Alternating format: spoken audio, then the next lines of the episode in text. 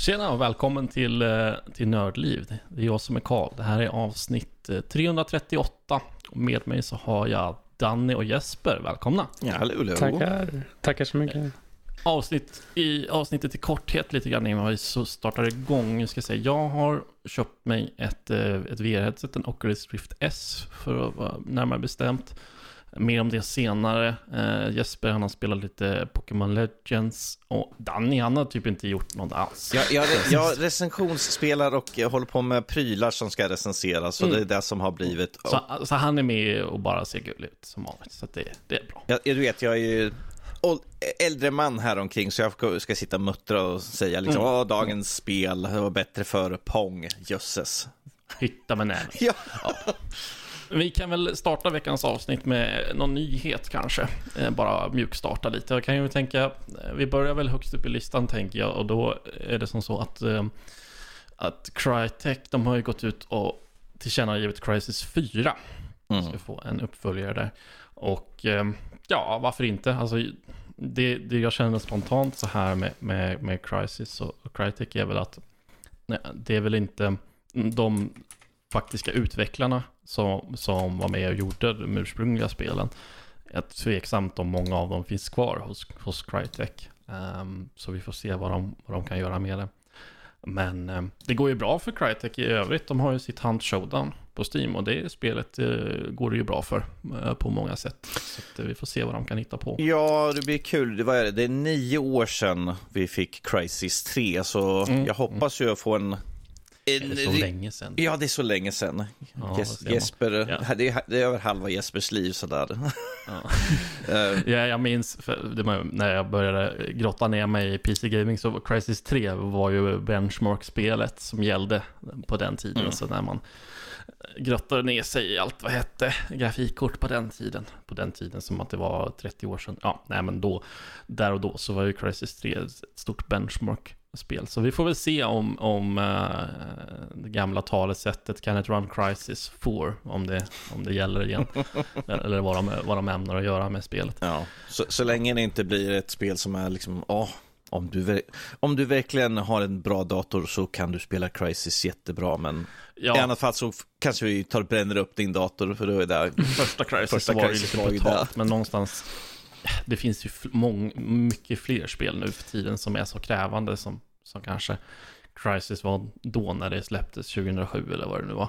Så att, ja, det känns väl inte som en lika stor utmaning nu för tiden. Det PC är ju mycket större vad det var eh, nu än vad det var då, liksom om man säger så, Mm. populariteten för plattformen.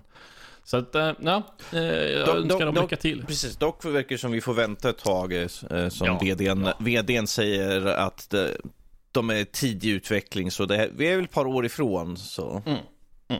Och förhoppningsvis innan, innan spelet kommer ut kanske Uh, grafikkortstillverkningen har kommit igång så att andra kan få tag på de nya korten så att vi kan, de faktiskt kan köra spelet för att det är ju Crisis.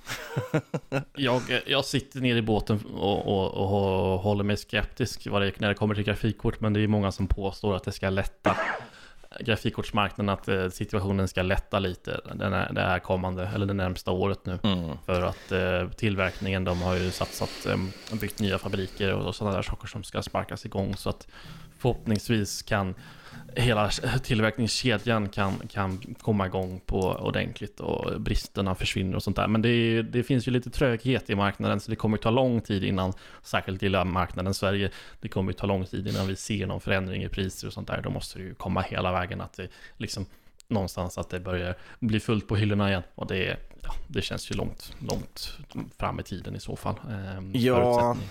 Om, eh, som sagt, det är ju först när man kan gå in på en, eh, en butik och se att det står gra- massa grafikkort där som vi vet Mm, att ja, men nu är det kanske tillfälle att köpa för att ifall det bara står så här mycket och de inte är helt rensade Mm. betyder att marknaden är lite smått mättad kanske. De, som, Mm. de extrema har redan köpt sina och då borde priserna ha gått ner. Ja, och så kan man ju hoppas att alla scalpers eh, håller sig undan och kryptominers och allt vad det nu må vara, att de taggar ner lite grann. Vi får se. Det var det. Det var det. Eh, Men vi hoppar vidare, tänker jag. Um, då ska vi se. Jesper, du hade spelat eh, Pokémon Legends. Arceus? Yes. Arceus? Arceus tror jag man Arceus. säger. Mm. Ja, eh, det är Eh, det nyaste Pokémon-spelet som släpptes i talande stund nu igår, i fredags, eh, alltså den 28 januari. Och det är ett eh, spel som tar Pokémon i en helt ny riktning än det varit innan. Tidigare har det ju varit den här tydliga strukturen med att man går från stad till stad och typ slåss med gymstrider mot eh, tränare och liksom vinner mot en liga i slutet. Men här är det Nej. inte alls så. Här så börjar man med att man eh, stöter på en mystisk röst som talar med en. Eh, man får reda på att det är Arceus som talar med en, den här guden, Pokémon-guden Mm. som har skapat universum. Eh, och så får du se när du faller ner från himlen och teleporteras till en ny, eller till en annan värld, eller rättare sagt samma värld som du kommer ifrån. Men typ flera hundra år tidigare i tiden. Det är Sinnoh-regionen som man utforskar i Pokémon Diamond and Pearl-spelen. Eh, men det är, eh, på den tiden kallades det för Hisui Region och det är på en tid som eh, Pokémon, eh, liksom strider och sånt var nyligen etablerat. Så det var liksom, de första liksom byggnaderna har byggts upp och folk, eh, se- Lite människor... av en prequel på något sätt. Typ, man- ja. Eh, det, alltså folk fruktar Pokémon. Mm, och mm. eh, ens jobb i The Galaxy Expedition Team som har blivit med eh, blir att skapa det första Pokédexet någonsin. Och eh, studera Pokémon, fånga Pokémon och liksom... Nu får du rätta mig om jag har fel här, men jag har sett lite gameplay på, på just det här då. Eh, och jag förstår det som, är det här det första Pokémon som är det här tredje persons uh, open world? Alltså just det här, den det perspektivet om man säger. Det har ju funnits 3D om man säger så, men det har ju alltid varit det här eh, in, tekniskt sett inte isometriska, men top-down ehm, Pokémon. Eh, är det det första som är uh, tredje person mer? Ja, det skulle jag kunna säga. Typ. Det, Pokémon Sword and Shield hade ju Wild Mm. Areas som det heter som man kan gå runt i och 360-kamera och gå Mm, runt. mm. Men det här är det första spelet som är liksom helt och hållet så. Mm. Eh, du kan smyga i gräs och kasta pokébollar bara rakt på en Pokémon för att fånga den. Och du Mhm, kan liksom dodge-rolla för att, eh, för att eh, Pokémon kan anfalla tränaren också. mm, mm. Eh, Så kan du dodge-rolla för att undvika att, att Pokémon anfaller dig. Eh, och eh, du, eh, striderna är också lite annorlunda i det här spelet. Det finns, eh, det finns inte den här typiska turn-based ordningen som man har liksom att en, först attackerar du, sen attackerar motståndaren, sen attackerar du och så vidare. Utan här finns det, beroende på din speed på din Pokémon så eh, kan du attackera flera gånger på samma liksom, Mm. eh, runda. Om man säger. Så eh, du kan använda, när du har masterat dina Pokémons moves eh, genom att använda dem mycket i strid eller gå till en speciell person för att levela upp dem typ så kan du använda olika variationer av den här, olika moves typ som olika postures nästan. Eh, och det är strong style och agile styles. Eh, och strong style innebär att du eh, använder en starkare attack men att du tar mer, liksom du får inte attackera på flera rundor efteråt typ. Eh, vanligtvis som den andra Pokémon är snabbare än dig så det kan bli liksom att du attackerar med en strong style och om du inte dödar den så får den attackera två eller tre gånger på dig i rad utan att du kan göra någonting. Och sen agile style är att du attackerar med ett svagare move men att du kan attackera väldigt snabbt på igen. Så det finns mer djup i striderna där med. Eh, och det som jag tänkte först att den här typ formulan med att man bara ska gå runt och fånga Pokémon och typ göra research tasks, typ kolla på Pokémon, studera dem, göra, kolla vad när de använder moves för att typ fylla upp exes skulle vara lite repetitivt och tråkigt, men jag tycker verkligen inte att det är det. Det känns väldigt eh, liksom följsamt i kontrollerna. Det är liksom det är härlig stämning i musiken och liksom sånt. Det känns väldigt mycket som hur Zelda övergick från eh, liksom 3D vanliga Zelda till Breath of the Wild. Det är väldigt, liksom, till och med att du vaknar upp att i början liksom och hela introt med det. Att det känns väldigt som typ Pokémons Breath of the Wild på många sätt. Även om det inte är helt open world.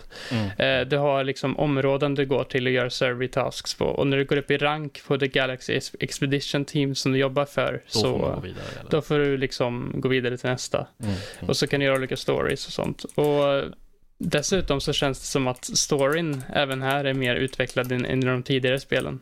Mm. Eh, ja. Jag tänkte det, jag bara i förbifarten så jag läst lite kritik mot grafiken, att, att det är väldigt, det känns kalt på något sätt, väldigt tomt i, i världen. Är det någonting du håller med om eller? Ja, alltså grafiken kanske inte är det är absolut kanske det mest, liksom, det som håller spelet tillbaka mest. Mm. Att folk, alltså till Pokémon kan typ bara poppa in mitt framför dig helt plötsligt. Render Okej. distance är inte alls jättebra. Mm. Men det är ingenting som egentligen, det känns fortfarande inte som att världen är tom. Det känns, Mm. jag tycker ändå det känns som att den är ganska levande. Eh, För det finns mycket olika typer av Pokémon överallt att fånga. Eh, Och du, ja. Men det hade definitivt kunnat vara bättre på den grafiska fronten. Även om jag även tycker att det inte eh, liksom förtjänar riktigt all den dåliga kritik det har fått. För det är inte jättefult. Jag tycker att Sword and Shield, det är ett spel som har, i Wild Area, ett spel som är verkligen, det ser verkligen inte bra ut.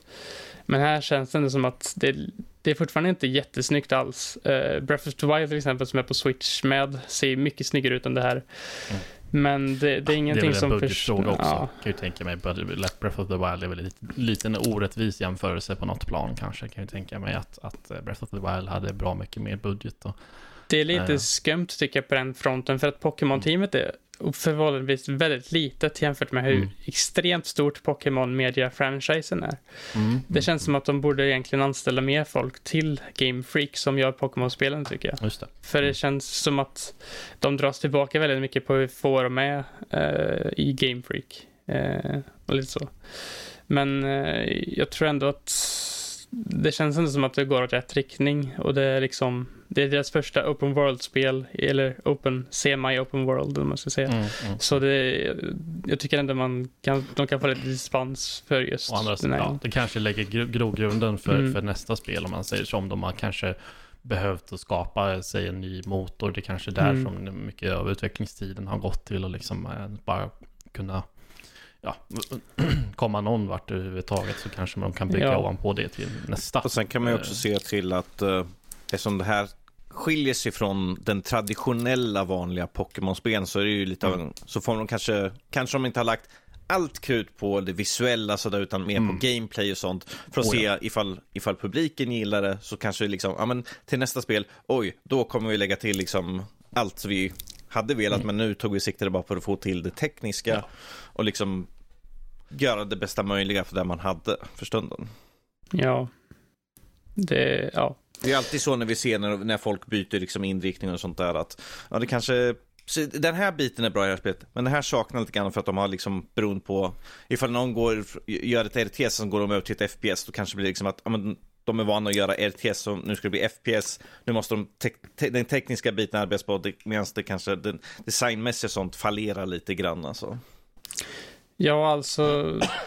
Ja, men jag tycker ändå att det, det känns som att Pokémon verkligen. Jag tycker det är uppfriskande att de vågar ta risker och ändrar formulan.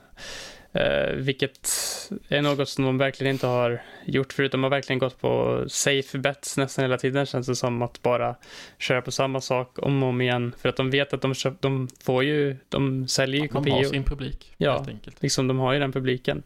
Men jag tror att det hjälper lite också att de släppte ju Pokémon Brilliant Diamond och Shining, Shining Pearl nu Mm. i november. Och det outsourcade de till en mindre studio som fick göra den remaken. Så nu när de kan ja, det, liksom... det var en remake. Ja, Vilket spel är det en remake på? Det är ju Diamond and Pearl. De Diamond som, Pearl, okej. Den samma region som eh, Hisui Region fast Sinnoh då är i framtiden.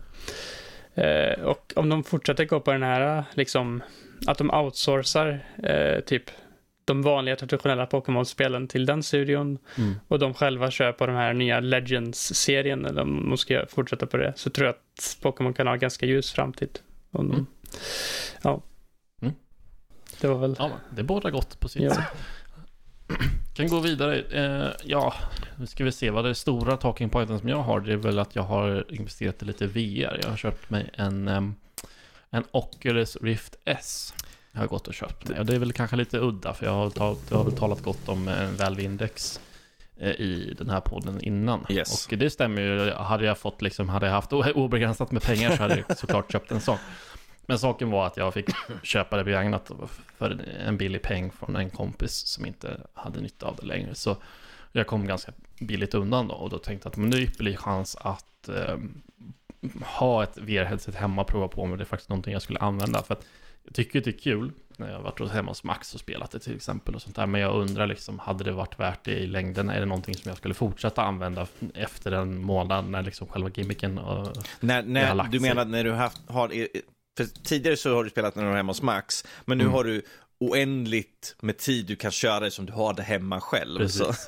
Ja, och då är ju frågan om det är liksom någonting jag skulle fortsätta använda egentligen. Och, Mm. eh, nu har jag haft det ganska exakt lite mer än en månad och jag har ju använt det ganska mycket och sånt där. Och ehm, visst blir det det här att det är liksom, man sitter där och vill spela någonting och sen så bara, nej jag orkar inte, jag måste flytta på stolen och koppla om ljudet och grejer. Och, nej, jag vet inte, jag spelar, nej, jag tar någonting annat istället. Så, Visst har det blivit så till en viss grad, men jag, känner väl någonstans att, att, att, att jag tycker VR är riktigt kul fortfarande. Och, och visst, på det tekniska planet så är en Rift S är ju inte lika bra som, som en Valve Index. Det, det är väl sant, men samtidigt prislappen också är ju där. Så, och någonstans så känner jag också att jag har inte riktigt utrymmet heller om jag skulle ha en Valve Index, ta på ta den kostnaden och ta sig tiden och sätta upp deras lighthouses och där. Jag har ganska litet kontor så jag har inte så mycket spelyta ändå. Så jag känner att nej, det är lugnt. Så det var ju väldigt smidigt med Rift SM för den har ju, den har ju inside-out tracking så det är ju bara att liksom koppla in den i datorn och sen så spår, den spårar ut rörelser med kameror Mm. och, och lite sånt där utifrån, inifrån och ut. Så man behöver inga lighthouses och sånt där. Ka- Kalle, Kalle, du kan tycka att den är liksom så ja, den är inte lika bra.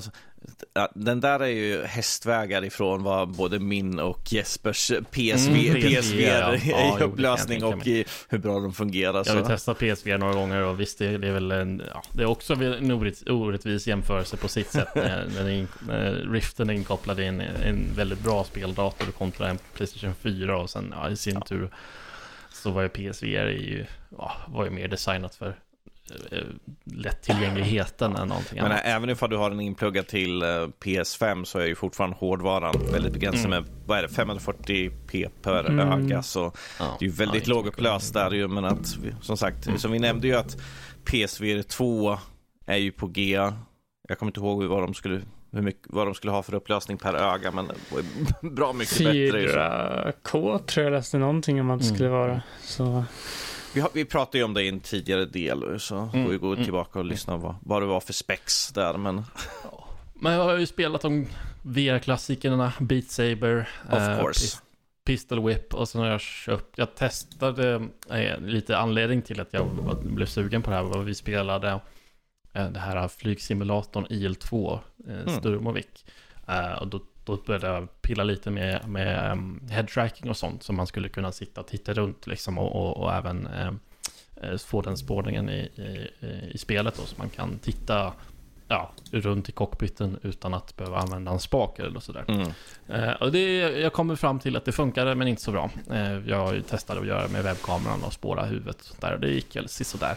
Um, så då, då fick jag lite blodad tand och då, då, då, visst, då kom jag på mig att min kompis han ju frågat om jag ville köpa den där innan och då frågade han igen, har du kvar den? Ja, mm, ja men då köper jag den här gången. Och jag testade, testade VR i IL2 Sturmovik och det var, ah, det var lite väl mm, eh, det blev lite åksjuk där tror jag. Jag är inte särskilt känslig för det där. Jag har ju spelat mycket VR. Ja, Äh. det märkte nu när du och Fredrik var ju hemma hos mig och testade Mm. på jag kommer inte ihåg vad, vad det... Och så, var det inte Ace Combat?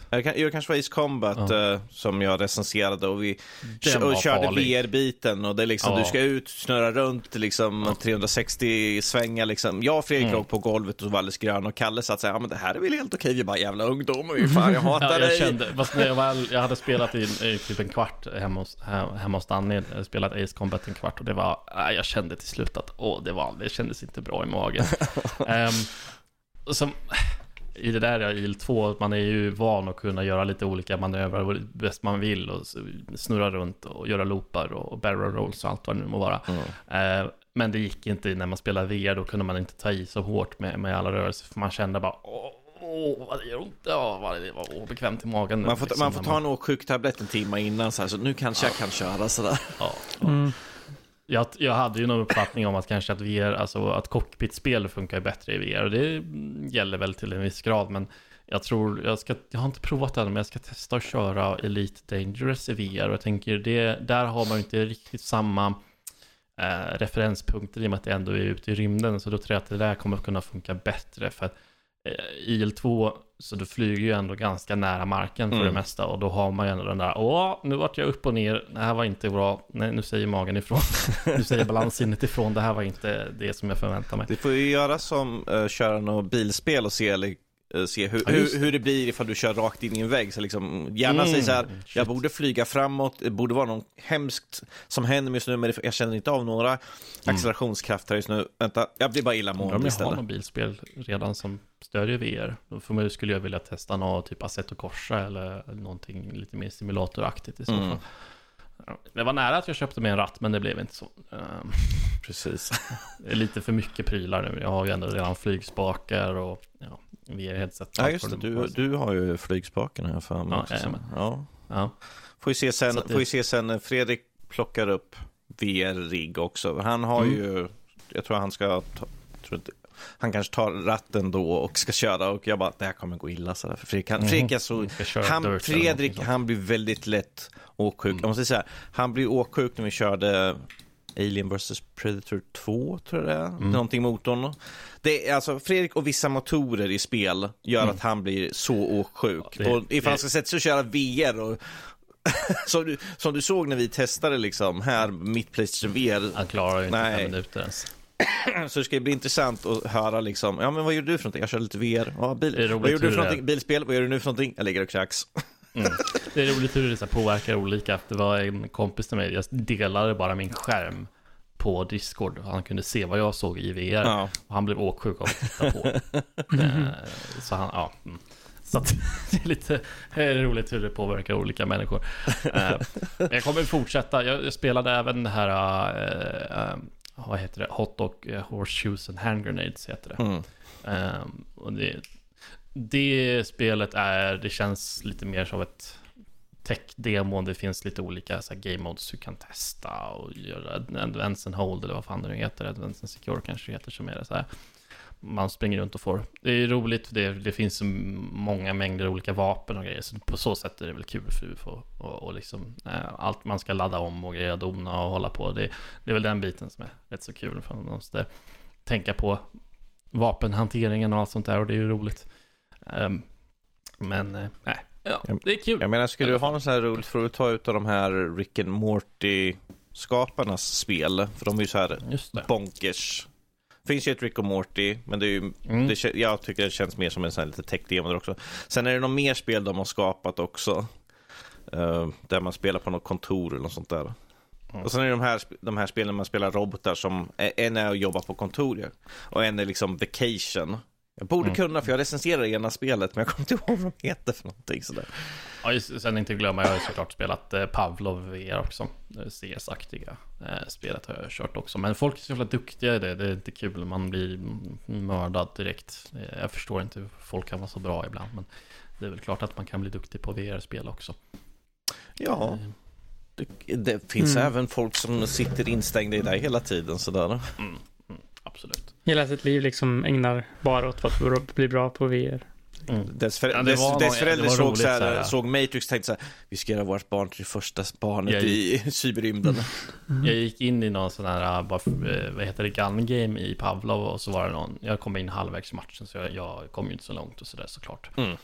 Men så var det någon som tjafsade, då var det de två som tjafsade och då var han som vann, eh, blev anklagad för att fuska, men han sa bara nej, jag har precis varit och spelat en tävling och jag vann precis och man, bara, så började de tjafsa med varandra. tävling, VR, mm. Ja, det är klart det finns väl det också. Mm. Eh, Ja, men jag, jag hoppas det inte var som vanligt med online att de sitter och svär en massa hela tiden bara och Nej, fjompas. inte så farligt faktiskt. Jag har kanske haft tur bara. Man vet aldrig. Det är, det är klart att det finns lite rötägg överallt i, i sådana online-spel. Jag, jag hade en sån kul, eh, ett, jag tror det här ska min recension, men jag spelade, jag recension, eh, spelade After the Fall som ett relativt nytt VR-spel ju. Mm. Där du kan köra med folk från, alltså cross-platform mellan Playstation och PC. Vilket jag fick höra, de bara, varför har du, varför, titta, ja, jag tror man ser en ikon, de bara, Playstation. Varför kör du på den för? Så liksom jag bara, Mm. för att det är där jag har VR. Jag spelade en match med en liten antar en liten unge, alltså han kan, måste vara det mellan 10 till 15 år. Det, Mm. det första som var att han bara skrek svordomar, svordomar hela tiden och sen när han höll på att dö, han bara Help me, help Ja. Och sen, tack, sen tackade han så mycket efter matchen för det var hans första gång han spelade. Så Det gick från att han var typisk, liksom, skriker, svär och liksom, gör allting och sådär och sen går det jättedåligt och vill han ha hjälp och sen vi, när vi klarade av matchen så tackade han så mycket, liksom, tyckte att det var en kul upplevelse. Jag bara, jag har gått över hela spektrumet här nu av liksom, hur man träffar på folk i spel. Så, Ovanligt att han ändå vände. ja, jag, jag tror det var för att han, fick som, han liksom visste inte vad han skulle göra, jag fick förklara för honom. Han pratade väldigt knagglig engelska sådär. Så, eh, ja, jag antar att han eh, var ryss eller något sånt. För, för det lät som de pratade ryska i bakgrunden som jag hörde när han, när han spelade. För han hade folk som pratade i bakgrunden hela tiden. Så man frågade saker och ting. Jag bara, det där låter som ryska. Så. Ja. Men det var en kul upplevelse i alla fall. Så.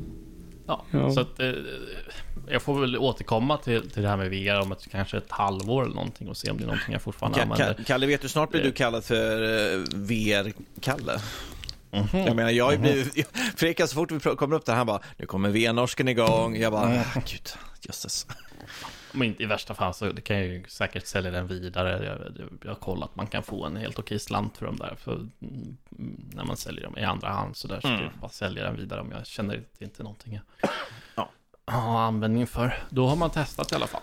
Då, Ja. då kan jag fortsätta med att testa något nytt när, när Max eh, köper nästa uppföljare till Valve Index. Då kan jag komma och spela det också. Så, Precis. så får jag prova på. Jag, jag tänkte så här, liksom, vi tar en liten brytpunkt här och, och tar, eh, som vi nu närmar oss nästkommande månad så kan vi gå igenom eh, eh, de storspelen som kommer ut under fe- Jajamän. februari här och vi börjar då med Dying Light 2 Stay Human som släpps den fjärde, så vi är ju inte så långt ifrån just nu. Och det här är ju ett spel som jag vet väldigt många är sugna på att spela. Och eh, vi har ju sett väldigt mycket på hur trailerserna har liksom pumpats ut här på sistone och mycket som har kommit ut om spelet. Så man bara, jag tror att de vill sälja det här spelet. Jag ser det överallt. Du körde väl första? Jag har inte kört första. Jag har sett okej. folk spela första. Men det är mest att har blivit så här liksom, jag bara, äh, jag har redan sett storyn. Jag vet redan det mesta som har hänt sådär. Så då får, då får det vara egentligen så här. Jag kommer inte ihåg, det kändes som när det första kom att det, det var väl inte sådär någon gigantisk hit. Men jag känner någonstans att de som faktiskt spelade det, att de, de fick en liten sån där eh, tight knit community runt Mm. på något sätt. De fick, en liten publik där liksom som tyckte om det verkligen Ja. väldigt mycket. Och sen det att man kan köra co-op också hjälpte ju ganska mycket att dra in folk att istället för Oh ja. bara ett singelspel då blir det ju liksom de här vi är fans utav det här men att vi är individer, individer som enskilda individ medan här är det liksom folk som har spelat ihop så det är kompisar eh, och sånt eller liksom främlingar som spelar ihop med varandra det är det som har byggt upp lite grann.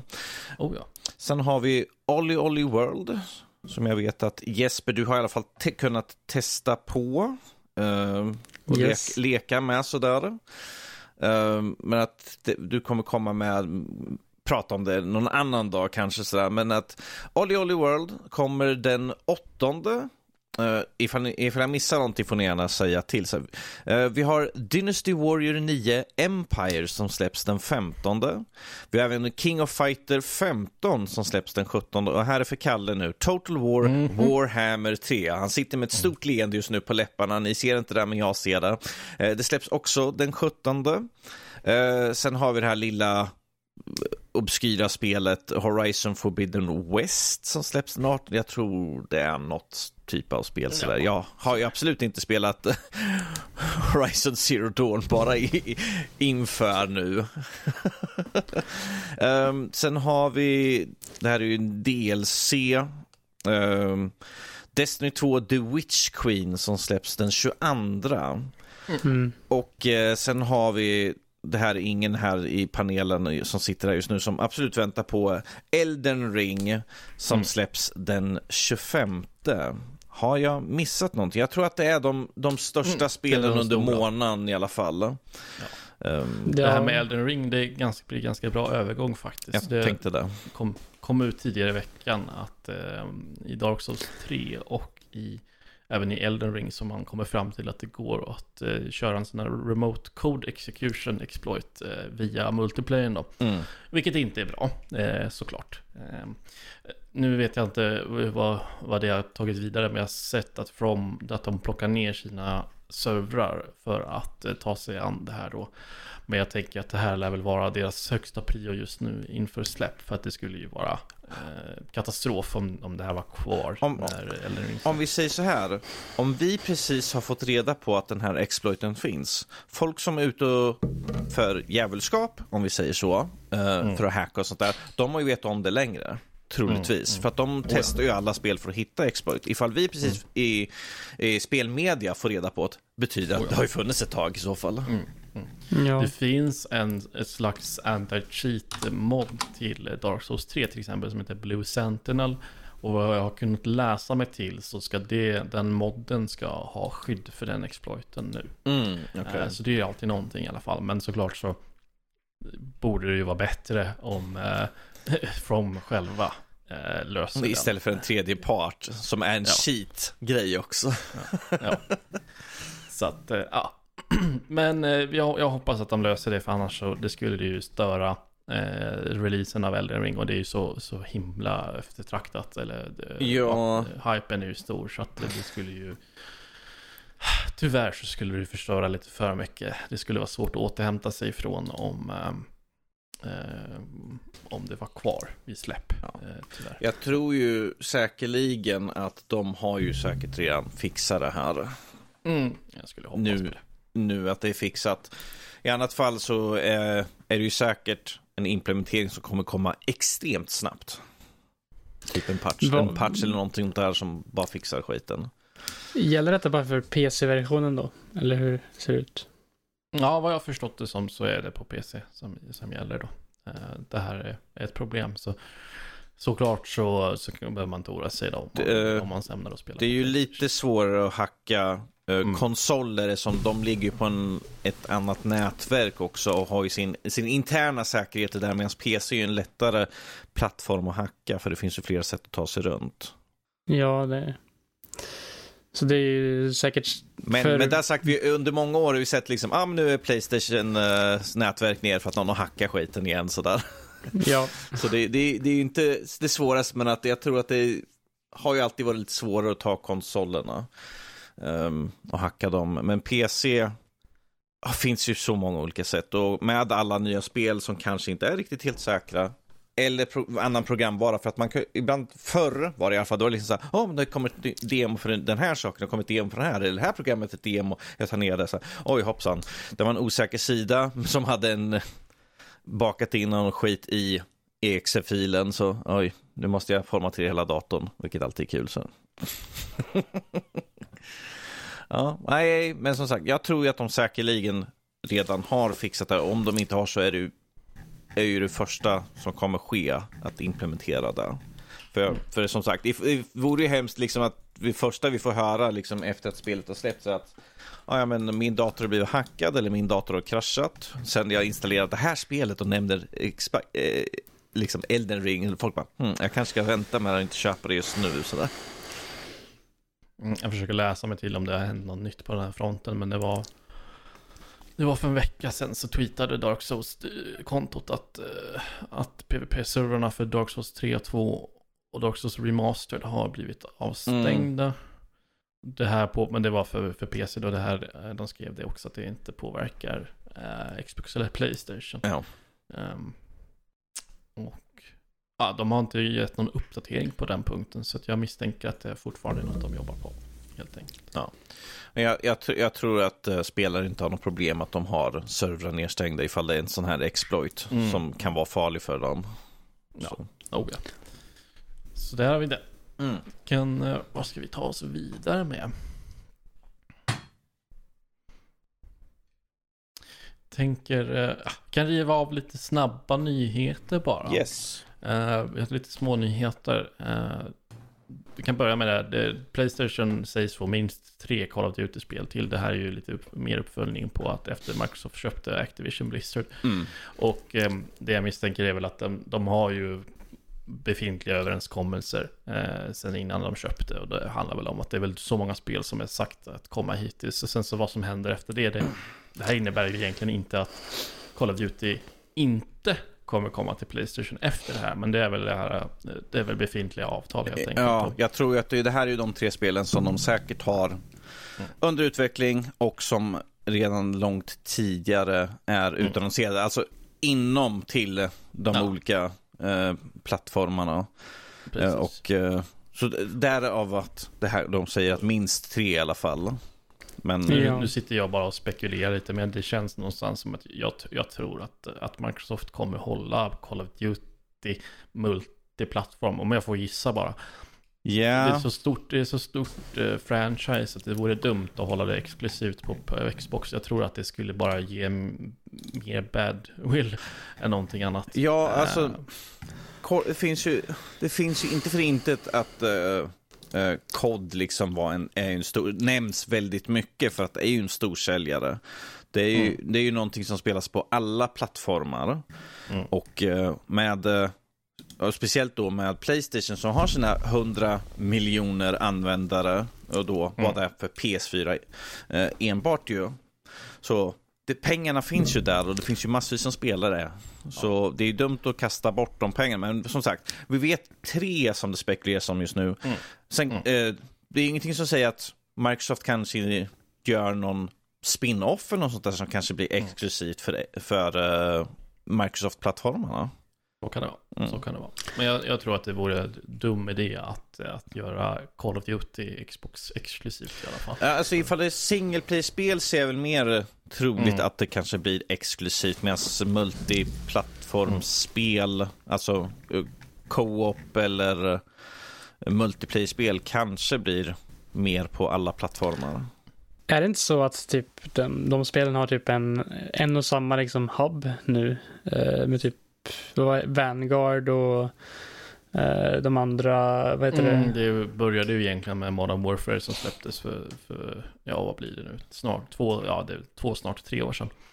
Ja. Ehm, och sen så har man ju bara byggt ovanpå det, så det, det var ju när Black Ops Cold War kom så blev de ihopförda på ett sätt och kom uppdateringar till Warzone och likaså nu med Vanguard och sådär.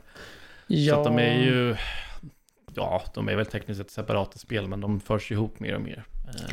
Jag tänker ju att det kanske blir att de är liksom är exklus- exklusiva spel som man inte kan köra, som är liksom i den liksom hubben då på något Mm, sätt. Att de tre som kommer där är de som är på Playstation, men sen så kanske för att köra vissa av dem kanske man behöver ha, köra på Xbox eller någonting, men de Just ändå finns där. Man kanske kan, typ om man har en vän eller något som har på Xbox så kanske man kan köra igenom något slags typ friend pass eller någonting, Mm, att man kan köra mm, båda. mm, mm. I så fall kan det ju vara en strategi de kör på.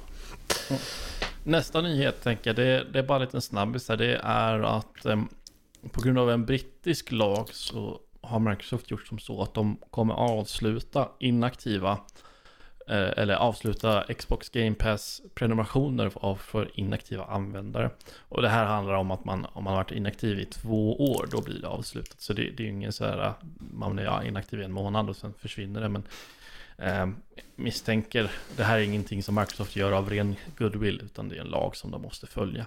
Nej, nej, jag, Men- jag menar ifall någon liksom har ett konto men att de Mm. spelar ingenting längre men har glömt Mm. liksom så här, "Ja, just det, jag har ju liksom att det ska kontinuerligt liksom betalas. Mm, ja. Det har ju hänt att man har glömt att någonting eh, dras automatiskt. Så att det, eh, ja, det, det jag vet jag har inga siffror på det, men jag kan tänka mig att Microsoft eh, tittar på vilka som är aktiva och inte och ser, ah, men titta här har vi folk som sitter och betalar för prenumerationen men använder knappt tjänsten. De blir säkert jätteglada över det. Mm. Eh, Så att, men eh, ja, det är ju åtminstone någonting att det finns en gräns om du är inaktiv i två år. Visst, du får fortfarande betala för två år, men sen tar det slut. Två, två, över, två och ett halvt tusen nu så då. Ja, precis. Det är, det, är, mm, det är fortfarande mycket pengar, men det är alltid någonting i alla fall. Mm. Det är också en sån här grej eh, att här, även om det är en lag som gäller ett specifikt land, i det här fallet Storbritannien, så, så påverkar det alla liksom. Jag tycker det är intressant hur vissa konsumenträttslagar sprider sig till hela världen bara för att ett land, om det är en tillräckligt stor marknad i ett land, så sprider det sig till hela världen. Jag tycker det är lite inte intressant ibland hur, hur det kan bli så. Ja, men om vi säger så här, vanligtvis ifall det är någonting som händer i England De är ju ändå relativt stora på den biten när det kommer till Mm. spel och sånt. Ifall det är någonting som ändras där så brukar det sprida sig utåt sådär. Mm. Och ifall det är, som sagt, nu är inte de med i EU längre, men att ifall det är något som händer i något EU-land, Mm. så ifall det är något tillräckligt stort, som vi har ju med lootboxes, som vi Ja. väntar på att de ska ta upp där egentligen. Mm. Eh, och säga liksom, fy fy, nej vi vill inte ha det, för då kommer det bli en stor konsekvens för att EU är ganska stort. Väldigt många länder som är med där, så skulle EU, EU gå emot liksom säga att ni får inte ha lootboxes. Ni må, Mm. Eller ni måste sätta ut 18-årsgräns. För vi vet ju att, eh, vad är det, ISRB eller vad fan är det för något vi har, Peggy. Mm. De gör ju ingenting. Nej. De, de liksom säger, ja ah, men det finns någonting, en liten ikon så här, händer Ja, inte mer. Någonstans så handlar det om lite vad som är värt att göra för att differentiera de olika länderna också. Så här, Ja. Med lootboxes kan jag tänka mig att utvecklarna kommer gå in och säga ja, då slutar vi sälja det inom EU-länder. Men allting annat det kommer vara fritt fram. Liksom, för det är fortfarande tillräckligt mycket pengar att det är värt det att fortsätta med lootboxes där. Och göra det här extra arbetet för att göra skillnad på länder och länder. Men jag, Ja, kan tänka mig med ja. den här lilla grejen. Jag tror att ifall de skulle göra en sånt, om vi tar till exempel Fifa, skulle de sluta med Mm. det? Ifall England skulle säga så här, ni får inte ha lootboxes, för England är inte de som köper mest för att det är fotboll Fot- fot- och det är engelsmän, engelsmän och fotboll. Skulle de Ja. få införa den lagen liksom och säga liksom att ni får inte ha det och de skulle säga, jag tror inte EA skulle säga, ja men då, slut, då slutar vi sälja Fifa till England sådär. Ja, nu... Då skulle det bli upplopp Då kommer, på då, gatorna. kom, då kommer de brittiska huliganerna och åker över till dem och säger så här.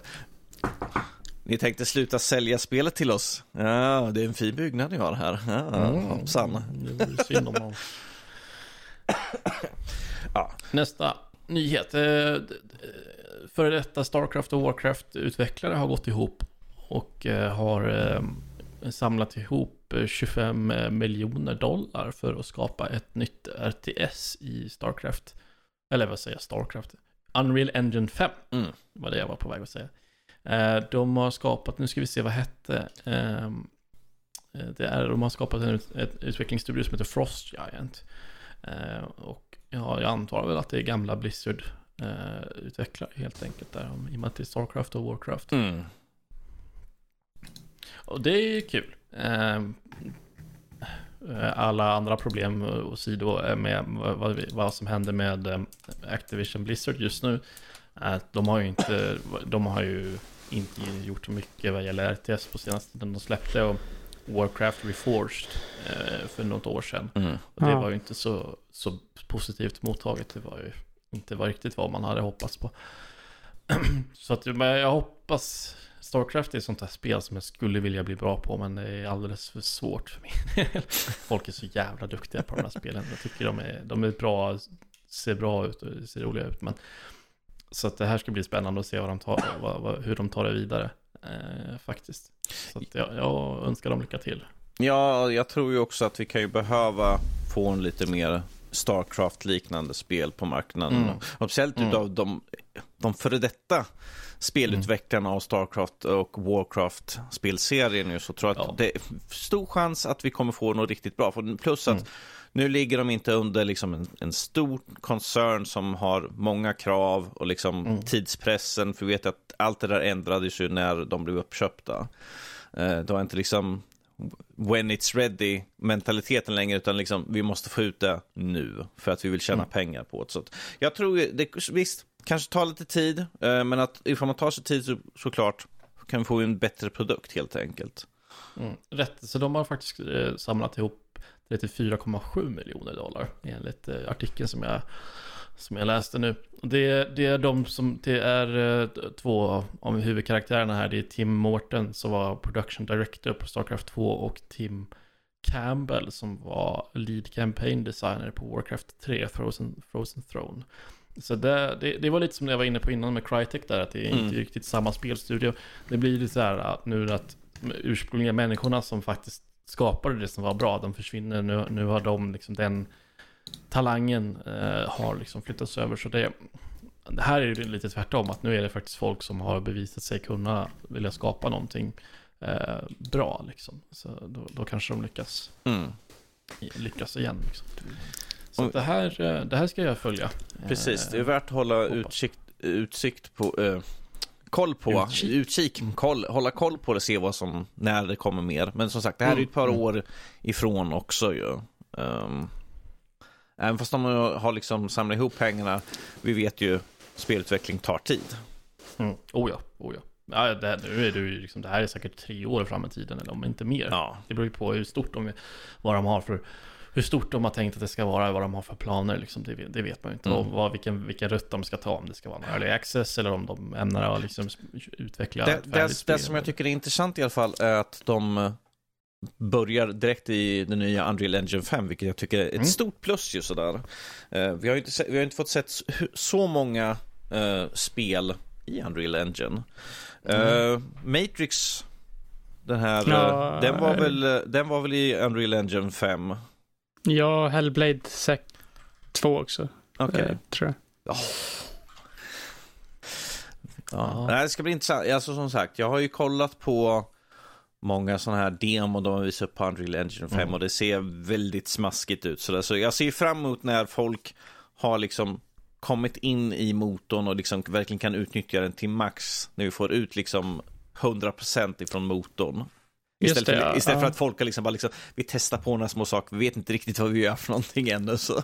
Just det, ja, Dragon Quest 12 ska vara där också. I Unreal Engine. Mm, det är en- okej. en hel del här som ska vara i Unreal Engine 5. Nya Stalker-spelet ska vara i Unreal Engine 5. Eh, Den blev ju uppskjuten här ganska Ja. nyligen ju så. Men Ja. Gears of War-utvecklarna har sagt att de ska göra Unreal Engine 5-spel också. Um, mm, okej. Ashes of Creation, det fanns lite mer. Ja, Layers of Fear, ja, det kommer. Det är ju inte så konstigt. i Unreal Engine är jättepoppis. Det motor, så det kommer ju komma så småningom. Mm. Det, Vi, vi, just, vi väntar bara in spelen just nu och ser vad de, hur, vad de har gjort med den eh, i den Mm. nya mo- motorn. Men som sagt, Mm. det, vad har sett hittills på de demon och sånt så vi kan nog få väldigt maffiga spel. Kan se riktigt bra ut. Oh ja, oh ja. Eh, vidare, vi kan hoppa in. Jag har ju spelat eh, en spirituell uppföljare. Eh, det är eh, till, till Wargame Red Dragon som heter Warno som kommer i Early Access här eh, tidigare i veckan. Ehm, så det är ju, jag har ju pratat om det här Steel Division 2 förr i tiden, för några, något år sedan. Och det är ju samma utvecklare då bakom det här. Så det här är ju ett, ett RTS då, fast det är ganska stor skala om man säger så. Du har kontroll över liksom marktrupper, fordon, eh, stridsvagnar, flyg och hela, hela balletten. Och det här är ju Warno, det är ju i, utspelar sig ju då under eh, eh, kalla kriget, Cold War Gone Hot så att säga. Så det är ju någonstans i, i Tyskland som man möter det är NATO mot eh, Warszawa-pakten då helt enkelt. Um, de var ju ganska transparenta nu med Warno att det skulle vara ganska sparsmakat nu när det släpptes. Det kom med fyra kartor och två stycken divisioner bara, alltså en på varje sida. Och det är ju en stor del av det här spelet då, är ju att man ska få bygga sina egna, man börjar med en division eller en battle group då som det heter, som fanns i verkligheten, eller finns i verkligheten för den delen. Och sen så får man bygga sin egna lek baserat på det, lägga in olika, olika kategorier, allt från så här recon, infanteri, eh, Eh, stridsvagnar, helikoptrar, flyg, allt sånt där. Man bygger och balanserar leken som man själv vill då. Men när, när det kom, det har haft en ganska skakig start, för det, det var väldigt, ja, som sagt, det fanns bara två, en på varje sida att, att jobba med. Eh, Så det fanns, och, och så väldigt få kartor, så det fanns inte så mycket att, att leka runt med om man jämför med Steel Division. Nu har jag ingen siffra i huvudet, men där finns det säkert 20 divisioner på varje sida och leka runt med, någonting i den stilen, 15 kanske Mm. på varje sida. Där finns det väldigt mycket att leka runt med och pilla med och, liksom, eh, ja, plus dessutom mer kartor och, och, och en single player-kampanj med så här Ar- Armor General, vilket är en så här eh, turn-based eh, strategisk vy och sen så spelar man de här RTS-segmenten sinsemellan. De var transparenta med det här från början, men jag, jag vet inte, jag tycker det var lite av ett misstag att släppa det så här tomt i, så här tidigt i Early Access. Um, för det, det är ju sån här risk som man löper när man släpper Early Access, att, att eh, man blir liksom tröttna på det innan spelet ens är färdigt. Ja, jo tack. Vi har ju haft några sådana spel Mm. som har pratats om det. Liksom så, ja, men nu spelas det. Jag tröttnade för två år sedan när jag Mm. betatestade. Det ska komma en uppdatering nu i början på februari, men de ska lägga till två, två stycken till eh, Battle Groups då. Mm. Eh, och någon ny karta också om jag förstod det rätt. Så, ehm, plus att balanseringen och sånt i spelet är rätt så skev och sånt där. Men det är ju någonting som kommer med tiden såklart. Att de får eh, greja lite fram och tillbaka. En sak som jag märkte när jag spelade var det så här skalan på spelet. Jag sa ja, det är stora kartor och det ska vara så stora avstånd eh, mm, som man kan slåss på. Liksom, Mm. så här, tusentals meter, liksom, särskilt när det är kalla kriget grejer, så mycket raketer och missiler och allt sånt där som kan skjuta på väldigt långa avstånd. Men om man tittar liksom, i spelet, man kan hålla in C och då får man se liksom, en avståndsmätning och sen vad, eh, vad enheten man håller på, vad den kan se för någonting. Om det är, nå om det är träd eller byggnader eller någonting som, som, som döljer vad de kan, döljer fiender eller vad de kan se. Om man tittar så är det så här, då står det att tusen meter Mm. är så på kartan så känns det som att det är skitkort som du kan hålla liksom. Ja men alltså tusen meter är från den punkten till den punkten. Och då är det liksom bara en, en liten kvarter i typ en stad eller någonting. Så det känns, eh, skalningen på något sätt känns jätteskev på, ja, om man jämför med till exempel Steel Division där skalan verkar vara rätt så korrekt. Där skalan är kanske 1, verkar 1-1 liksom, medan det här kanske är Ja, eller ganska nära 1-1 i alla fall. 14 helt plötsligt Ja. sådär. Ja, ja medan här så verkar det som att om man ska gå efter vad som avståndsmätaren säger liksom i spelet, då är ju de här husen och sånt, det är ju typ gigantiska. i Så. Ja, det är någonting som känns väldigt konstigt. Och där är min Plus att de bakgård. hade- Den, eh, den, den ser ut att vara 4 kvadratmeter, men att i spelet Mm. så, är den tre, eh, så är det fyra fotbollsplaner. Ja, ja men typ. Ehm, och sen så hade de problem med att alla fordon var så här skitsnabba. Det var någon sån där, jag såg så här inlägg att man kunde så här ru- ruscha till motståndarens span på typ så här tre minuter eller någonting sånt där. Och för all del, alltså det är ju snabbare fordon, så här, i kalla kriget och vad- det nu var, så sure. Men, Mm. men det var så här brutalt snabbt eh, vad man kunde åka in. Så de har lite att jobba på helt enkelt. Men eh, det är fortfarande kul sådär. Eh, eh, så att jag, jag ska vi ska, jag och mina kompisar vi har sagt att vi ska låta det spelet eh, vara en stund för att få greja dona lite mer. Så tar vi, tar vi upp det igen sen i Mm. framtiden när det har- finns lite mer att leka med. Helt enkelt. Ser ju relativt snyggt ut också. Så jag, Ja. jag, kollar, jag är inne på Steam och kollar liksom Mm. på de här arealbilderna och sånt där. Och det ser ju faktiskt riktigt... Ja, det kan ju ge dem, det ser skitsnyggt ut och det, det, ljuden, eh, ljudeffekterna och sånt är skitbra verkligen. Mm. Eh, så det får man ju ge dem. Eh, men eh, de har lite att jobba på rent gameplaymässigt. Men som sagt, spelet är ju early access så att det är ju Ja. lite grann där man får förvänta sig att man köper grisen i säcken. Även fast de kanske har liksom en, en grund redan att börja på så vet jag Mm. att det är ett par år. eh, Återigen, det här kommer bli det. Det är ett par år till. Mm. Jo men så är det ju. Eh, Så är det ju. Eh, Och jag får väl köpa det någonstans. någonstans. Ibland så tycker jag att det är en lite dålig ursäkt med att det är early access, vad förväntar du dig? Mm. Så, jo, men jag vet inte. Alltså det, mm. Det var synd att de släppte med så lite grejer. Jag tyckte de skulle ha väntat. Om de ändå liksom släppte, vad var det förra veckan tror jag.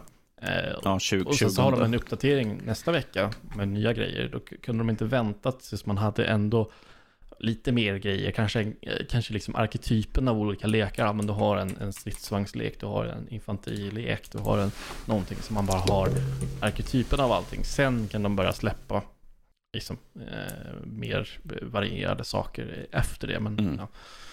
ja, vi får se vad det tar vägen. Det, jag tror det båda gott, men de behöver mer tid på sig att fixa. Om- Om vi säger så här, det kanske är early access och du tycker att det är barskapat, men det är inte lika grann som Postal 4 där det var så barskapat och kartorna inte fungerade riktigt.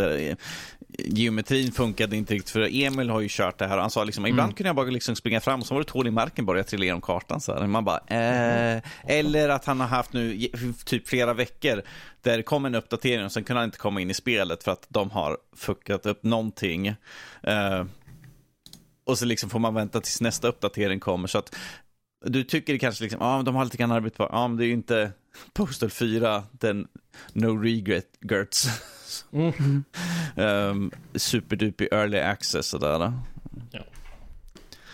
Eh, Men ja, en vacker dag hoppas jag få höra lite mer om det här Postal 4 och när det är spelbart och kanske finns lite mer kött Känner man de utvecklarna rätt så är det väl en del av skämtet så- säkert att det är så här ofärdigt och opolerat. Ja, ja, ja, ja. Det, det var de ju väldigt öppna med liksom att eh, det, det, ska här, det här är en superduper early, liksom, det finns ingenting att göra här i spelet. Vi har typ liksom det minimalistiska som finns för att kunna kallas liksom early access. Men att Mm. de var ju väldigt raka med att det, det här är det som är. Och ni kommer få vara med Mm. under resans gång. Så.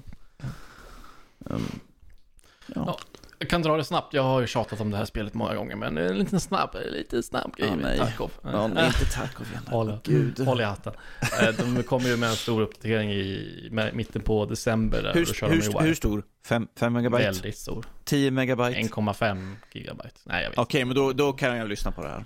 Eh, Det de la till i det, det var ju två stora saker som de la till i Tarkov där. Mm. Det var, dels så var det ju det här med inertia alltså, och det innebär ju då tr- trögheten i rörelse. För förr i tiden i Tarkov så hade du ju ingen eh, tröghet i karaktärens rörelse, så du kunde liksom vända riktning på Du- noll och ingenting. Jag, jag är väldigt säker på att du prat, pratade och beklagade om det i förra avsnittet du var med Ja. i. För det var det du hade som en stor, liksom, åh det här, åh det går.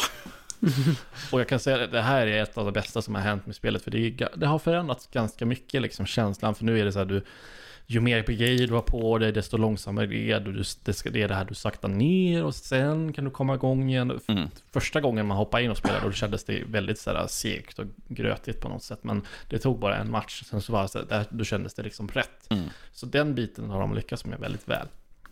Och sen så stor grej nummer två är att de har lagt in VoIP i spelet. Så nu kan man äntligen prata med folk. Vilket, vilket har lett till väldigt mycket roliga liksom, eh, stunder och situationer och sånt där. Man slåss med någon och skjuter och kastar granater mot någon. Det har hänt. Så sitter man och skriker på varandra. Hey fuck you buddy. I'm not your buddy pal. Och så, håller, ja, det är skitkul. Och typ folk som eh, försöker liksom låtsas vara friendlies för att de, de ska bara eh, skjuta en i nacken liksom Mm. och grejer. då. Det har hänt med också. Att de försöker leka liksom snälla men sen så, så fort de kliver fram och ser dem så börjar de skjuta. Och, ja. så, ja, det har faktiskt gjort att Tarkov jag säger att helt annat spel, det är väl lite att ta i, men det har lyft upp spelet väldigt Det, mycket. det har gett en ny dimension till spelet kanske. Oh, Ja, det är, det är rätt sätt att säga det på. Så, det, det är inte den här längre bara eh, shoot on sight som det var förr i tiden. Mm. Att du bara skjuter det första du gör liksom. Du kan prata och det har varit lite gulligt nu i början. Alla har sina tidiga quest de ska bli klara med. Så kan det vara så här bara, ja, jag ska bara göra den här questen, kan jag få gå vidare? Då bara, ja, det är lugnt, jag ska också bara göra den här questen. Så vi, du, vi behöver inte döda varandra. Ja, men jag går vidare, ha det bra. Så bara, ja, hej då. det hade ju aldrig hänt innan, liksom. det är skitkul. Eh, så jag gillar det starkt. Mm. Ehm, så att det, de har, de har ju alltid, det är alltid problem med det där spelet tyvärr. Det finns ju alltid någonting att bli bättre på, men de har lite saker de behöver ta sig an och tänka efter. Jag, vi körde ganska intensivt när det kom, när det gjorde den här wipen, men jag, kom, jag bara kommit till level 28 eller 29 tror jag. Eh, och sen tröttnade jag. Jag körde ju ganska stenhårt för ett år sedan. Ehm, Ja, för du, tog ju, du sa ju då också att du skulle ta en break. Uh, tror du sa det sist, att du skulle ta en break tills de skulle få, Ja, släppa en, orden, en stor release där det är faktiskt mycket som händer. För att Mm. du tyckte att det hade stagnerat liksom. Ja, ja. och det, det jag gjorde nu, jag, jag, jag tog en paus förra året från typ mars till december nu, så Mm. jag tog en ganska stor paus och hoppade över en wipe och lite sådär. Ehm, men jag känner, det, det, det jag saknar nu, eller det jag stör mig på nu är det här i allra första hand i quest-systemet. Jag har ju gjort det här, de här questen, så här, det är väl femte gången jag gör de här nu. Och det, man börjar tröttna och de är, det är synd för man tittar lite på vad, om man tittar på intervjuer med utvecklarna och, och lite sånt där och vad de typ, vad spelet vill vara kontra vad quest, hur questen får dig att spela. Mm. Han, Nikita som han heter som är Game Director, han vill ju att folk ska stanna kvar längre i spelet och ta det lugnt och liksom så här, ta sin tid och inte bara ruscha igenom. Men questen är designer på ett sånt sätt att du måste bara springa in, hämta det du ska och sen springa ut och överleva. För du måste överleva för att liksom klara av det. Och då, det är lite så här motsägelsefullt. De vill att du ska liksom stanna längre i raiden, ta det lugnt och liksom så här, gå runt, lunka runt och, och liksom ta din tid. Men questen är liksom designade för motsatsen. Ja men du måste springa in och hämta den här prylen åt mig. Säger den, de som ger dig questen. Ja, du springer in, hittar den, plockar den. Ja, då måste du ta dig ut levande liksom Mm. för, för att klara av questen. Då blir det här att folk springer in, hämtar det de ska och sen springer de ut och sen så är matchen helt tom. Jag tycker det är rätt så tråkigt. Ja. Så att, eh, ja, mm, de har lite Ja. att jobba på fortfarande. Vi får se, jag kanske småspelar lite.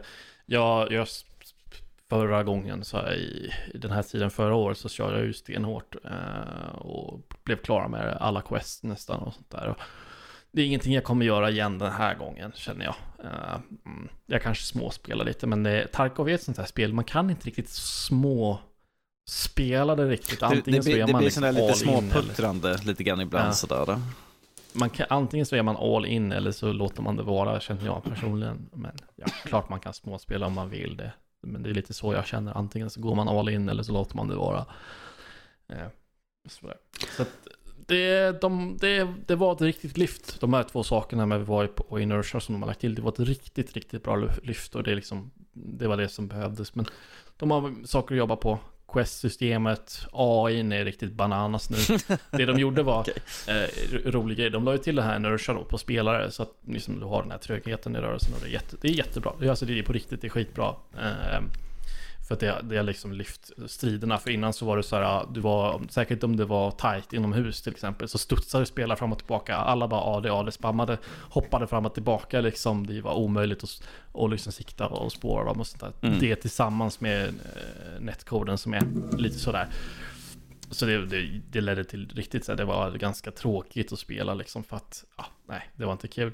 Um, men det som har hänt nu är att AI har inte inertia. Så de springer runt precis som innan och studsar runt som pingpongbollar fram och tillbaka. Okay, yeah. uh, uh, för de sa det, jag tittade på en intervju för ett tag, för ett tag sedan och han sa det att han hann inte, för det, det introducerade en massa buggar uh, som de inte kunde få bukt på innan uppdateringen. Så de hann inte lägga till det, men det, det är på gång att AI ska få. Och de har också lite sådär eh, problem med AI, att den, den, den är för bra. För sig, den, är, den är alldeles för bra. Liksom. AI om man ska se det från ett typ ett lore-perspektiv, AI ska ju vara liksom eh, civila luffare som liksom har stannat kvar i den här eh, miljön. Så att de ska ju inte vara liksom vältränade militära. De ska inte vara Arnolds kommando helt enkelt. Nej, nej. men ändå så springer de runt, de tar tankar hur mycket skott som helst, de skjuter dig så fort de ser dig, allt sånt här liksom. Um, och de, han sa det också, Nikita sa det, att han valde att skruva upp svårighetsgraden på AI för att hindra duktiga spelare för att ta deras grejer och liksom på så sätt inte ja, hålla en viss balans i mm. ekonomin. Men det straffar ju mindre duktiga spelare ännu mer. För då blir det så här, ja men du kan fortfarande nyttja, utnyttja AI, den är inte perfekt. Alltså den går att liksom ta, spela runt även om de ser dig på 200 meter och skjuter med exakt dunderprecision liksom, så går det ju att spela runt den. Så de duktiga spelarna kan fortfarande skjuta ihjäl dem och ta deras grejer och tjäna massa pengar. Medan de lite mer medelmåttiga spelarna som en själv har inte en chans liksom. Så det blir lite motsatt effekt än vad de vill liksom. Det, man, kan inte, man kan inte spela mot AI i det spelet som om det vore en människa. Man kan inte så här tänka sig, eh, man kan inte spela som om det vore en annan, liksom, en, en människa eller en annan AI i ett spel med så rimliga gränser. som man, man kan inte så tänka taktiskt, utan för de ser den så fort och liksom skjuter den så snabbt att du, du har inga val än att försöka kisa dem och sitta på typ 500 meter med, med sniper och försöka skjuta ut dem. Liksom. Det finns inget annat alternativ, för de är så snabba på att se Jag, jag älskar AI som ser den genom byggnader och skjuter den genom mm. liksom allt som finns emellan mm. dig och, och, den. Liksom. Så man bara, hur? Ja, ah, just det, det, det här spelet är urbuggat. Så Ja. ja. Hade det släppts på riktigt än, eller var det fortfarande early access? Det är fortfarande, det är ju sin egna grej, det är inte early access på Steam eller något sånt där, men det är fortfarande beta liksom sådär, så det, man kan ju kalla det early access, absolut. Så det är å, återigen, det är ett par år ifrån. Mm. Jag tittade på en, intervju, en lite längre intervju eh, med, med han Nikita då, eh, häromdagen och de sa att de kände att ungefär 60-65% av spelet är färdigt som det ska vara. Så de har ju en, en bra bit kvar om man säger så. Mm. Så det var det. Eh, jag tror inte att jag kommer spela så mycket mer framöver. Kanske lite så här hoppa in och bara lalla runt. Men jag, känner inte att jag har lust att gå igenom hela, traggla igenom alla de här questen igen och igen och igen. Det är väl mer ifall någon säger så här, hoppa in och kör en match nu med oss. Ja, men precis. Ja, jag är ju ändå level 29 så jag har ju tillgång till bra grejer och har okej okay, med cash liggande så vill någon spela short, men jag tänker inte ja, vi måste, vi måste ha någon till med att spela. Men Kalle, Kalle har bra stuff, vet du. Sådär. Ja, men han, han har kontakter där ju. Bäst vi har med honom, han är ju höglevlad. Jösses, ja. lät lite suspekt liksom. Kalle, han, han, han, han kan. Han, har- han har kontakter, han har bra, bra, bra grejer. Mm, mm. Så det var det. Jag tänker vi kan hoppa vidare och hålla oss lite till, avsluta lite med film och tv kanske. Så du, Jesper, du hade tittat på Demon Slayer säsong 2. Yes, eh, det är uppföljaren på den här typ highest grossing anime-serie i Japan typ. Eh, Mm. Och den utspelar sig då efter filmen som släpptes nu i uh, förra året i, på bion, uh, Mugen Train. Eh, Mm. Och eh, de här Demon Slayers då, de ska ju typ ta, del, ta död på demoner. eh, är väl, det är deras största grej. Uh, huvudkaraktären är en eh, pojke som heter Tanjiro och hans syster är, har blivit en demon och han eh, gömmer henne i, hennes, i hans väska för att liksom kunna på något sätt få tillbaka henne till att bli människa igen. Eh, och nu i den här senaste arken då så åker de till vad som kallas för Entertainment District. Eh, där det händer lite saker och eh, ja, möter på nya demoner och typ huvuddemonen som är liksom stora bad guyen dyker upp. En, eller man får höra mycket om honom, man får mer om honom. Sen eh, får även hon det, eh, hans, det blir även en kamp med att liksom hålla henne i schack, hon Nezuko, hans syster då. Så att hon inte dödar alla som finns. Och, eh, för hon kommer ut i väskan och blir lite liksom tokig typ. Men, jag, tror, jag tror ja. att min syster också skulle bli tokig ut och mördig för jag hade henne instoppad i en väska sådär. Men Ja, men eh, hon hade liksom en grej runt munnen som gjorde att hon inte kunde eh, liksom bli till en demon.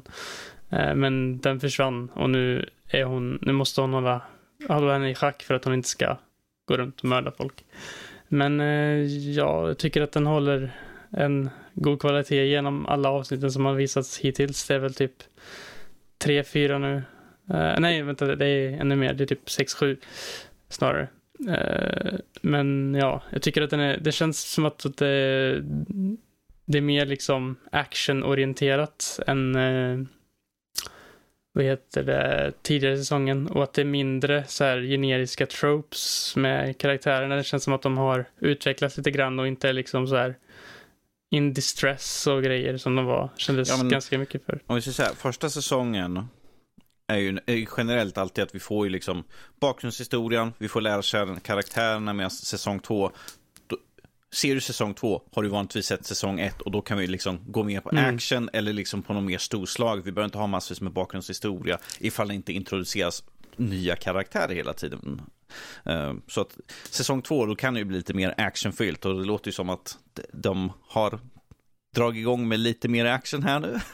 Ja, det vart några action avsnitt mer överlag. Och det känns som att eh, det finns en karaktär som jag verkligen hatade i första säsongen som heter Zenitsu. Eh, eller jag vet inte, hata kanske är starkt men han är verkligen så här typ jätterädd hela tiden, bara typ springer runt och skriker för att han är rädd för att slåss. Eh, Det men, låter, som, eh, låter som han uh, huvudrollsinnehavaren i Attack on Titan som bara sitter och gråter och skriker när folk, hans kompisar blir uppätna. Ja, jag kan inte rädda dem. Jag bara, du, du är precis där, gör någonting. Därför jag avskyr den serien. ja, Jag bara, du är precis där, du kan rädda dem. Jag bara, idiot. Jo, men det är väl lite samma sak. Att det är väl en typisk anime-trope egentligen att det är så. Men jag tycker att han har Mm. utvecklats mer och liksom blivit ja, mer eh, självsäker i sig själv. Eh, Alltså säker i sig själv överlag. Och det känns som att ja, ja, han har utvecklats helt enkelt och det är skönt att se. Eh, är den lika våldsam som föregående säsong?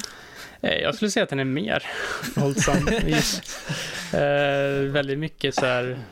Det är ju mycket typ demoner som dödas höger och vänster, mycket blod som splashas ut och liksom. Så, så det, är- ja. Okej. Mer splatter att se fram emot. ja kan man Ja. säga. Jag kan ta en serie som jag har tittat på eh, som heter eh, Mr. Mercedes. Det är ju en adaptering av en Stephen, Stephen King, King, precis. Stephen King-novell. Jag har sett första säsongen, en av tre säsonger. och- jag förstod det som så är den avslutad så den är liksom färdig. Tio, tio avsnitt per säsong. Så jag brukar vara lite rädd ibland när det gäller typ att börja titta på serier. Bara, åh, det har varit tio säsonger. Och jag vet inte riktigt om jag orkar ta mig an här. Men det var lagom liksom. Om jag har sett första säsongen eh, kan jag bara ta premissen lite kort egentligen. Det är Eh, det utspelar sig, nu kommer jag inte ihåg staden, men det utspelar sig i en stad i Ohio i alla fall. Så är det en mördare som tar en Mercedes, en bil, därav namnet Miss Mercedes, tar en, en eh, Mercedes bil och kör in i en folkmassa på en sån här jobbmässa. Eh, det utspelar sig, börjar där, utspelar sig precis vid den här ekonomiska kraschen över 2000 ja, efter 2008-2009 utspelade sig. Och då är det en av detektiverna där på den eh, polisstationen som, eh, som blir, ja, får uppgiften att, att spåra honom, men han går i pension innan han hinner få tag på honom. Så några år senare då, jag tror det är två, tre år senare i serien, så börjar han bli kontaktad av mördaren igen och han liksom äggar på honom och så börjar liksom, han är, han är i pension men han börjar liksom ägga på honom igen. Så då börjar liksom jakten igen om man säger så. Eh, så att då försöker han få tag på honom igen. Eh, jag tror inte vi behöver gå mer in på mer än så. Det, det, det är lagom för premiss. Eh, och jag tycker överlag, jag är väldigt imponerad över den här serien faktiskt. Den är väldigt den är bra, liksom, vad heter det? Extremt bra skådespeleri såklart. välproducerad, liksom bra effekter och allt det må vara. Men det som jag har gillat mest hittills är när det kommer till sina mysterieserier och sådana saker så här att de lämnar mycket ledtrådar som tittaren får se. Mm. Så man kan, om man är uppmärksam, hänga med och liksom lisa vad, till sig vad som har hänt. Innan det liksom explicit visas till en. Eh, sådär. Uh, och det, det, tycker jag om med serier, uh, sådana här mysterieserier, uh, thrillerserier, när, när, de, när man gör så att om man är uppmärksam så kan man liksom vara med på vad som händer och sådär innan det explicit berättas för en. Det tycker jag är skitbra. Så utöver det, ja, jag rekommenderar den här starkt faktiskt. Så, så, så, länge det är liksom subtilt, men att du fortfarande är någonting som fångas i ögat. Mm. Att liksom, mm. vänta, de pratar om det här, det fanns den här saken, den här sedeln. Mm. Mm. Och sen har vi ju uh, Brendan Gleeson som spelar huvudrollen mm. som är ja, riktigt Gleeson. Han är ju en suverän ja. skådespelare. Oh ja, riktigt bra. Riktigt och jag, Menar, jag, jag, menar, här är han ju i front and center, så här får han ju verkligen mm. lysa upp lite grann sådär. Så lite... Han, jag vet inte om han, är han från Irland själv eller? Nu ska vi se. Brendan uh, jag tror, Gleeson. jag tror Hans det. karaktär är ju det i alla fall. Uh, ja, han är från, han är Dublin, Irland, Dublin. Dublin pojke. Han, han, gör ju det riktigt bra. Han spelar liksom en butt sur gubbe, liksom pensionerad på, eh, polisdetektiv liksom med, med irländsk påbrå. Så han gör det ju riktigt bra. Han är ju helt klart rätt val för den här karaktären då. Jag tycker det är, ja, han är riktigt bra. Ja, så den är ju, ja, den är ju helt avslutad och ju relativt. Och boken, helt okej okay, sådär. Men att liksom här... Har du läst den boken? Ja, ja. Ja, jag, ja, jag, jag har de flesta Stephen King-böcker. Så. Mm, mm. Uh, så jag tycker det är kul att de fick ut tre säsonger utav, utav det i alla fall. Så. Mm. Vanligtvis brukar vi få en, en miniserie eller något sånt där. Jag mm. menar, om vi tar till exempel It. Som är liksom en av de tjockaste böckerna han har gjort egentligen. Sådär. Det är ju bara en, en liten miniserie egentligen. Och här fick vi två filmer, den här ny, nyutgåvan. Så två filmer eller en liksom miniserie från 80 94 eller var den är ifrån. 94, jag kommer inte ihåg när serien är ifrån. 80 någonting. Så, och här är vi tre säsonger istället på en bok som kanske inte är den tjockaste heller. Ju, så. Jajamän. Så, ja. ja. det ska bli spännande att se vad det tar vägen. Jag tyckte säsong ett var liksom, Eh, det var en liksom, igen jag ska inte spåra någonting så nu behöver inte oroa dig om det, men det var eh, en, en, ett tillfredsställande liksom klimax och sen så bygger den upp och lämnar det öppet för säsong två. Så det ska bli intressant att se vad det tar vägen. Men just själva huvudsakliga konflikten som, var, som byggdes upp i början, eh, den avslutades i säsong ett och sen så bygger det, eh, låter det vara öppet för att ta vidare säsong två. Så det gillar jag också. När de inte liksom lämnar storyn, eh, klipper den i tur och, och bryter den i eh, mellan säsonger om man mm. säger så. Ja, det gjorde de inte i den här och det tycker jag är jättebra. Det, Sånt där kan bara vara störande. Det ska inte vara liksom så här sista scenen för, för säsongen. Liksom så här, ah, vi tror att vi har löst allting, men det riktiga mördaren är... Så kommer eftertexten, man bara, ah, nej. Nu får du vänta två år till nästa Ja, säsong. precis. Man bara, åh. Det ska ju vara ett naturligt avslut för säsongen, men att Mm. det ska ju fortfarande finnas den här eh, arken över hela storyn som fortfarande finns kvar som upplöst. Ju, så. Mm. Mm. Det är ju det bästa som man kan göra. Så att det, det var bra. Då så, jag, jag känner mig nöjd där för, för veckans avsnitt faktiskt. Om ni inte har något ni, ni känner att ni vill, måste flika in. Jag måste flika in att jag vill att uh, uh, nästa Horizon-spel kommer som jag är snart, jag är väldigt snart nära slutet på första spelet sådär. Mm. Jag har redan plockat all, nä, nästan alla sådana här samlingssaker som finns i spelet ändå. Så inte då, då är det liksom så här att ja, men jag kanske kan rund, börja runda av spelet sådär. Mm. Så, ja, nu, ja, vad sa jag, 18, 18 februari. 18 Ja. släpps Mm. där precis. Ja, men då har du en stund på dig. Jag har en liten stund på, ja jag har ju recensionsspel också som ska Mm. sitta och nötas på. Så. Då kan du köra den vid release. Ja, ju precis. Jag, jag, jag, jag tror jag sa det till Fredrik. Jag bara, ah, gud, alltså du äter runt den eh, 4 april. Jag tror att jag kommer vara, eh, behöva ledigt då. Så, för att Lego Star Wars eh, Skywalker Saga släpps då. Så. Jag, Mm. jag har redan förhandsbokat Deluxe, Deluxe Edition. Så att jag bara, jag kommer nog, antingen kommer jag behöva ledigt eller så kommer jag vara, och när jag känner mig redan nu, tre månader i förväg, att jag kommer vara sjuk då. Så. Eh, För att kunna sitta och spela i lugn och ro sådär. Ja, jag är riktigt taggad på Horizon Forbidden West. För eh, det verkar vara verkligen, vad jag har hört så ska det verkligen expandera på alla element som var Kommer kanske det endast svag. till Playstation 5 då? PS4 också. Okej. Mm. Så det är en cross-gen. Men eh, det är ju Alltså det är ju såklart bäst på PS5 tror jag. Ja, ja. Jag måste jätte det. Men ja, Det måste komma, jag tänker bara om det kommer någon brytpunkt någon gång så börjar man ju bara utveckla till PS5. Men det är inte riktigt där än då. Men det är... Jag tänker säga det jag- jag, känner att det är tema, det är ett par år dit känner jag. Mm. kan vi avsluta och fråga, vad, vad är dina intryck då? Tycker du att det är ett bra spel? eh, Horizon Zero Dawn? Jag pratade ju om det här förra gången. Alltså jag har ju sett, jag har ju sett folk spela spelet, men sen var det nu, eftersom vi, ifall min mikrofon kan sluta starra här. Eh, Så jag, jag ju- kände ju liksom att, ja men, säkerligen inte ens jag som recenserar, men att eh, det är ett spel som har sett nu, eh, gameplay och sånt, ser riktigt maffigt ut. Och jag tänkte liksom, jag har spelet, för som sagt, det var ju gratis förra året på eh, den här, eh, Playstation hade släppt ju gratis spel då. Eh, Stay at home eller vad, vad Play de at kallar home. Play at home, så var det. Och då var ju Complete Edition var ju det så- ett som de släppte då. Jag tänkte så här, jag, jag kan spela det, ett pluppa på kartan-spel. Det, det, är ju, det är ju vad jag kör mestadels sådär. Så why not? Och det, jag hade lite, lite lugn stund där. Jag tog en vecka ledigt eller något sånt där. Då tänkte jag, jag kan spela det här. Så jag har inget annat spel som jag måste spela. Ja, men jag har riktigt kul. Det är riktigt bra. Eh, jag gillar henne som karaktär. Jag tycker om att det är tillräckligt stor variation i uppdragen. Det är bara kul. Det är riktigt... Som sagt, Playstation för mig är ju ett spe, eh, är en spelkonsol där jag bara kommer köra egentligen deras exklusiva. Det som bara utvecklas av Playstation bara finns där. För att ifall det spel jag vill spela så blir det primärt på Xboxen, för det är ju där jag spelar. Ifall det inte är ett enbart PC-spel såklart. Men Playstation, det är ju bara de exklusiva spelen och mina recensionsspel som jag spelar på Playstation. Så, och det här är ju definitivt väldigt exklusivt på Playstation just nu. Får vi vänta något år, sen kommer det på PC. Eh, Men ja, jag, vill, jag, vill, Ja. jag vill ha det medan det är färskt sådär, så att man inte blir spoilad eller något sånt där.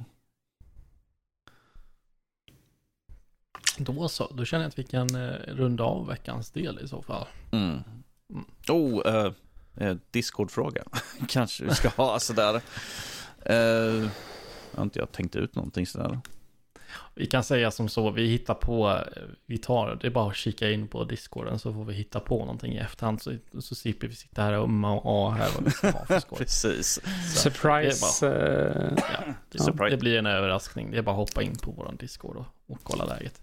I övrigt så hittar man ju oss såklart på, på vår hemsida nördliv.se och sen så har vi våra sociala medier, eh, Twitter, nordliv.se och Instagram, nordliv.se likaså där.